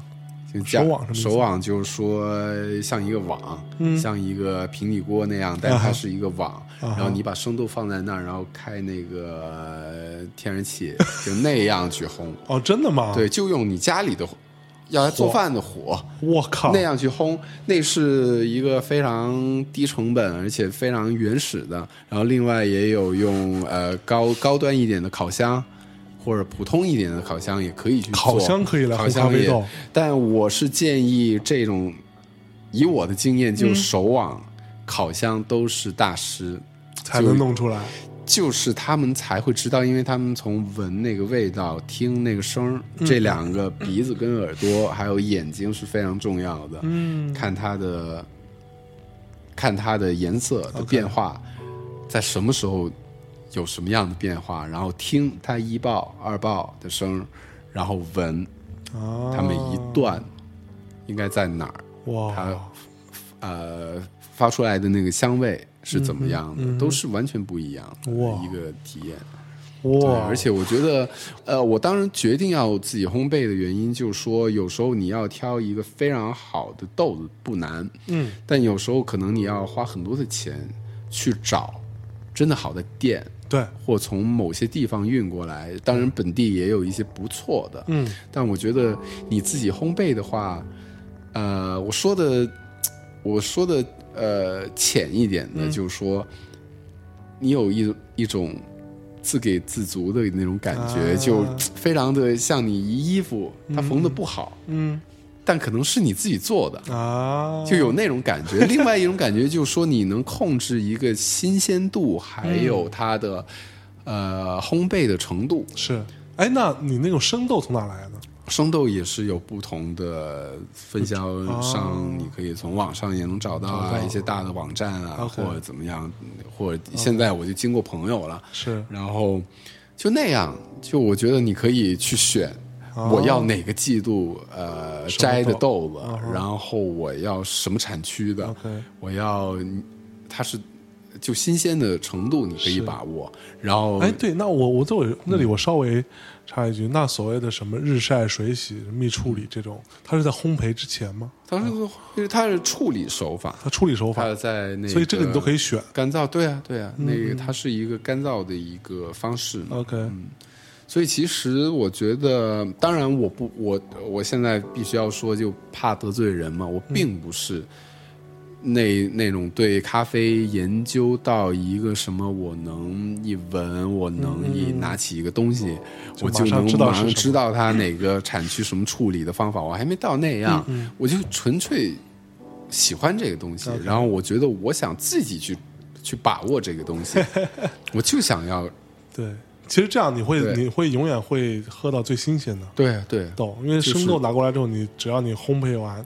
对。你可以控制那个量嘛，不要那么多。就像我自己的经验就是，我这五五月份去纽约嘛，嗯。然后正好路过一家那个叫什么 Blue Bottle，，blue bottle，嗯。对，那 Blue Bottle 都是豆买蛮便宜的，就相比起国内我经常买的那那些，就、嗯。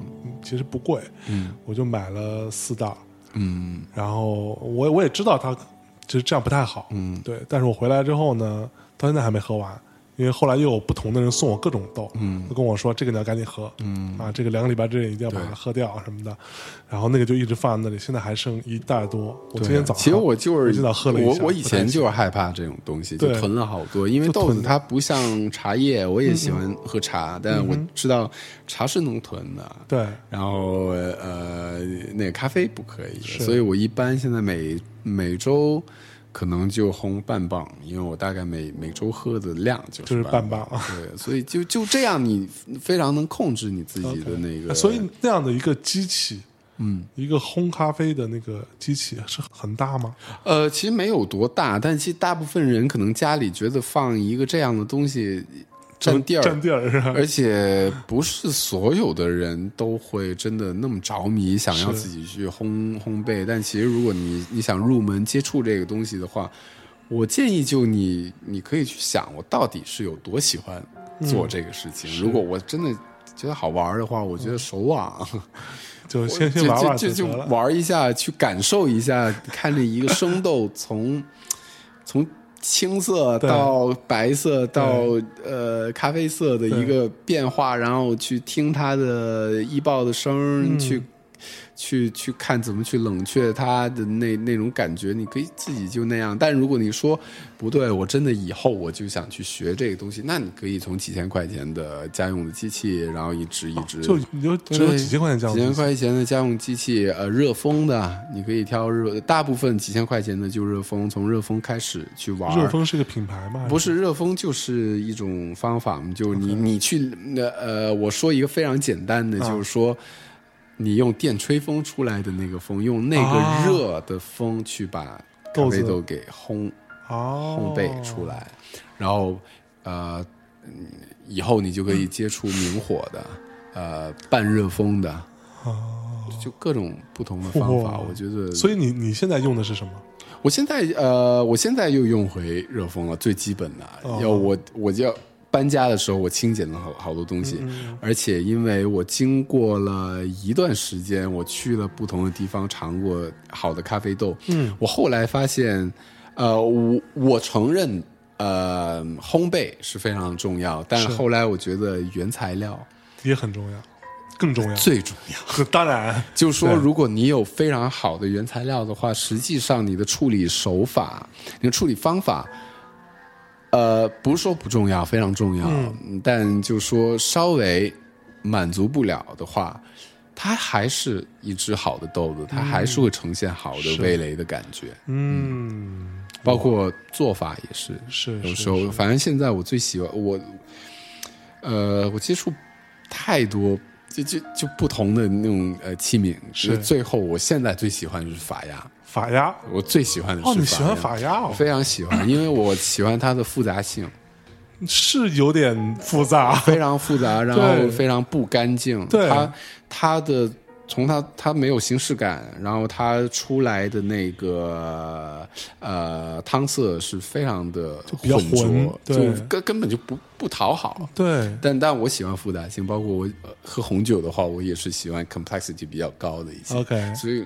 我喜欢法压。我非、哦我当然我我还是会做手冲，或我还是嗯会、会做 espresso，但我觉得法压对我来说是一个最简单。其实有时候我觉得我起床，我就想得到一杯好的咖啡，你不用管到底是用什么方法。是我记得以前呢出外的时候，我连法压壶都不带，我直接把咖啡咖啡粉放到杯子里，啊哈，直接冲。直接就倒热水，对，然后就拿勺把那个 咖咖啡沫给那样掰开就喝，就开始喝。没问题。它它它跟 cupping 是一个道理嘛，对对对那做 cupping 也是一样的道理。我觉得。你如果想要喝好的咖啡，其实你不用去管用什么方法。哎，那那个反而就像那个叫什么 Aeropress，Aeropress 也是一个 Aeropress 也也也也，其实我出差有时候会带 Aeropress。Aeropress 很好。Aeropress，呃，如果大家知道 Tim Wonderful，就一个北欧非常有名的一个烘焙的一个大师了。嗯呃，他不算烘焙大师，他咖啡师里面的一个非常大师的一个人。然后他的店，呃，Tim Wonderbo Coffee，就是他们基本上都是用 Aeropress 去做，嗯。对他们用最简单的一个方法。方法。因为我为什么说这个做法这个问题，原材料，这我不是是想去说那些烘焙你再烘的怎么样没用，不是那样，是因为我记得，嗯，很多年前，呃，大概一三年，也是我我就是去美国的同一年，，OK，然后，呃，我去了一个叫 Handsome Coffee，呃，当时它好像还没被收购，现在好像是被 Blue Bottle 收收购了。OK 然后它还没被收购的时候，我去它的店，因为哇慕名而来嘛，我就是就知道你的好店那么久，我就过来就想喝一杯你们的咖啡，买一下你们的豆子。我到那儿的时候，我就说我我能要一杯手冲吗？我还觉得第三波嗯咖啡嘛，都是手冲他们的必须的。他说没有手冲，我说那你们有什么东西？嗯没有，就咖啡啊。就当当时我就说那我要一一杯，他就拿这种 mug，就那种哦杯子、大的杯子，他们就在一个我们有时候去一些 party，、啊不有一个大的一个缸，然后一摁就会出那个橙汁儿的那种 他们就滴满了一罐。OK，就给我摁了一杯，我当时觉得我的天啊！我来 Handsome Coffee，我居然喝一杯你从大罐子里面滴漏好的一东西给我摁，然后结果我当时一喝，我真的哇都要哭了，真的是我喝过最好喝的咖啡。当时我尝过，我后来就发现，对啊，其实像他们来说，他们的他们买到的生豆，他们不是不是像我们那样，就可能从某个地方的分销去买，他们是直接去当地。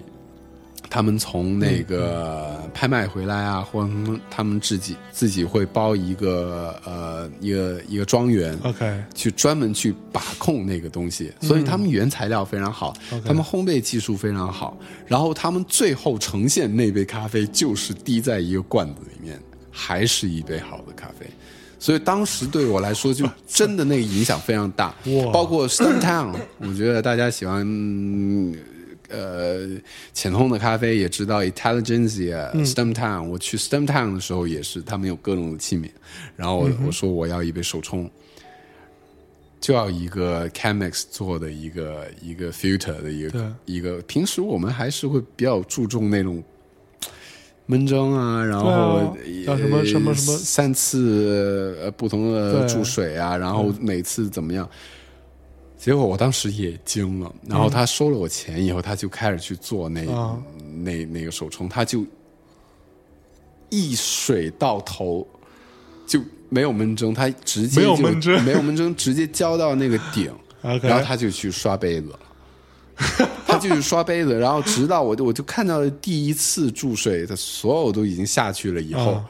他才想起来，他又去第二次，就那样三次注水以后，他做了一杯给我。我当时觉得哇，我真的没见过有人会这么手冲的，那么不专心。但其实他真的很忙，对。因为他还要收钱，嗯。他还要处理下一个客人点 点东西。OK，他们非常的忙，但他非常的，我不能说他专业，他所有的范儿什么都都是一个非常你一看就一个 barista，嗯，所以我喝那个咖啡非常棒，也是非常非常好。如果你非要像国内的很多人教咖啡啊，或者做咖啡的，它完全是一个。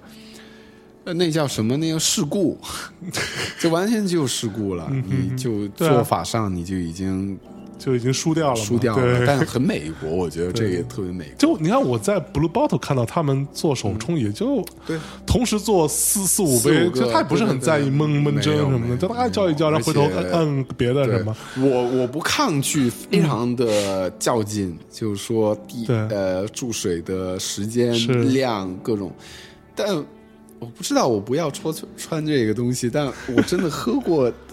胡逼给我做一一杯咖啡，然后我觉得非常非常非常牛逼的我还是觉得原材料的问题啊，是是是还有他们的。其实你知道，我之前看过一个一个什么视频吧，我忘记谁给我发的。然后就是他是当时哪一年，一三年还是一二年的首冲，嗯什么哪美国的，好像是一个首冲咖啡的比赛的一个冠军吧，什么那种咖啡比赛的某一项目的冠军。我操，我看了都惊呆了。你知道他是怎么冲的吗？他就是用的用的器皿也是非常简单的，然后它注水是非常就不像我们就一点点啊，是不特别这样那样，嗯。啪一下往里倒倒一点，倒完之后拿一个勺子，啊，对。拿个勺勺子柄，对，然后咔往里一搅。那那是一个后来我操。呃咖啡师大赛以后有嗯。有一年有一个人做完这个以后，他在国外非常流行。是不是啊？对对，其实你要用 V 六零的话，你可以去做这个事情，其实还是挺好的。我我后来我后来我自己试了一下，我觉得它会更充分的去吸收对。那个更均匀的去吸收。对对对。嗯其实以前国内也有人批评过这个这种做法，然后后来流行起来，大家都已经往这个方向。对，其实你知道吗？我我甚至有时候在想说，比如说现在好好像有一种说法，就所谓的第三波这种，呃，为首冲，嗯，为王道，嗯，然后非首非首冲不能喝，嗯然后首冲一定要他妈的那个啊，这个形式感特别好，然后没有，我我是觉得 是对的，就是说，呃，如果你从一个经营的一个策略来说，这样，如果你因为一个这种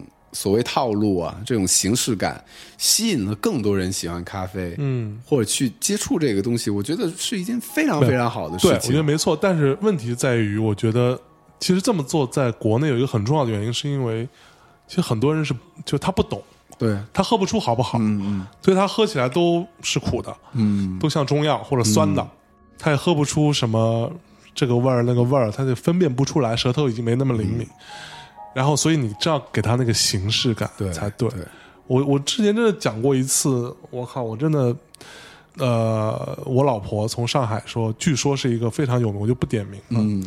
某一家特别贵的那个小小袋儿多少？四百克，嗯嗯。甚至可能啊，就大概差不多四四百克那小袋咖啡豆，那他卖两百块，嗯。然后说他们家的招牌，然后他也没喝，嗯。因为他其实还蛮懂的，但他、他也没试，就临走的时候去那买了一袋就就带回来，然后哎我一磨啊一闻味道，我觉得嗯一般啊，但是我就冲了一下，我操，结果你知道那个起那个泡啊，嗯。那个鼓鼓出来那个。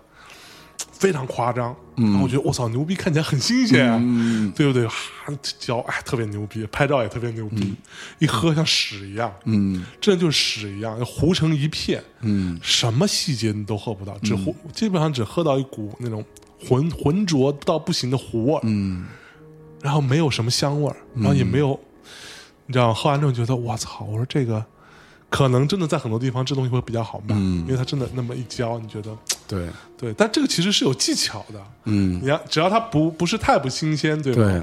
只要如果大家都对这个 非常这个着迷的话。鼓起这个呃着迷的话，那你自己烘焙就是就特别容易鼓起。即便你烘坏了一个豆子，它绝对在头一个礼拜都是鼓的，都都都鼓到离开那个绿植，离开地球表面，对对对对对，所以就是。如果大家真的只喜欢鼓的话，那可以自己烘焙。有很多人只喜欢鼓，我觉得觉得一鼓就牛逼死了。其实因为鼓起来那一下，你再浇水的话，确实挺爽的。对就是有种那种视觉上的视快感觉上的快感，哎对，确实是。好吧，好吧，那这个我们今天也就跟静啊，好好就是聊了一下。聊聊聊了一会儿啊。对于这个人，也是一个我最近觉得非常有趣的一个疯狂的家伙啊，然后很有才华，音乐做的也很有趣啊，大家有兴趣不敢当，真的。你看，跟你谦虚的，这时候你就说：“哎，还好，还好。”好啊，那我们今天就先聊到这里啊。今天洋洋洒洒聊了这么多啊，最后也请静给我们再带来一首。呃，因为刚才好像还没还没说坂本龙一的音乐吧，对所以我会选一首，因为这首歌应该是我第一首呃让你爱上他的。会弹的坂本龙一的歌，哦。然后叫《M A Y in the Backyard》，然后来自他呃曾经非常有名的一张专辑叫呃《音乐图鉴》里边儿，然后嗯，大家可以听一下。好，那我们在这首歌跟大家说再见喽，好，拜拜。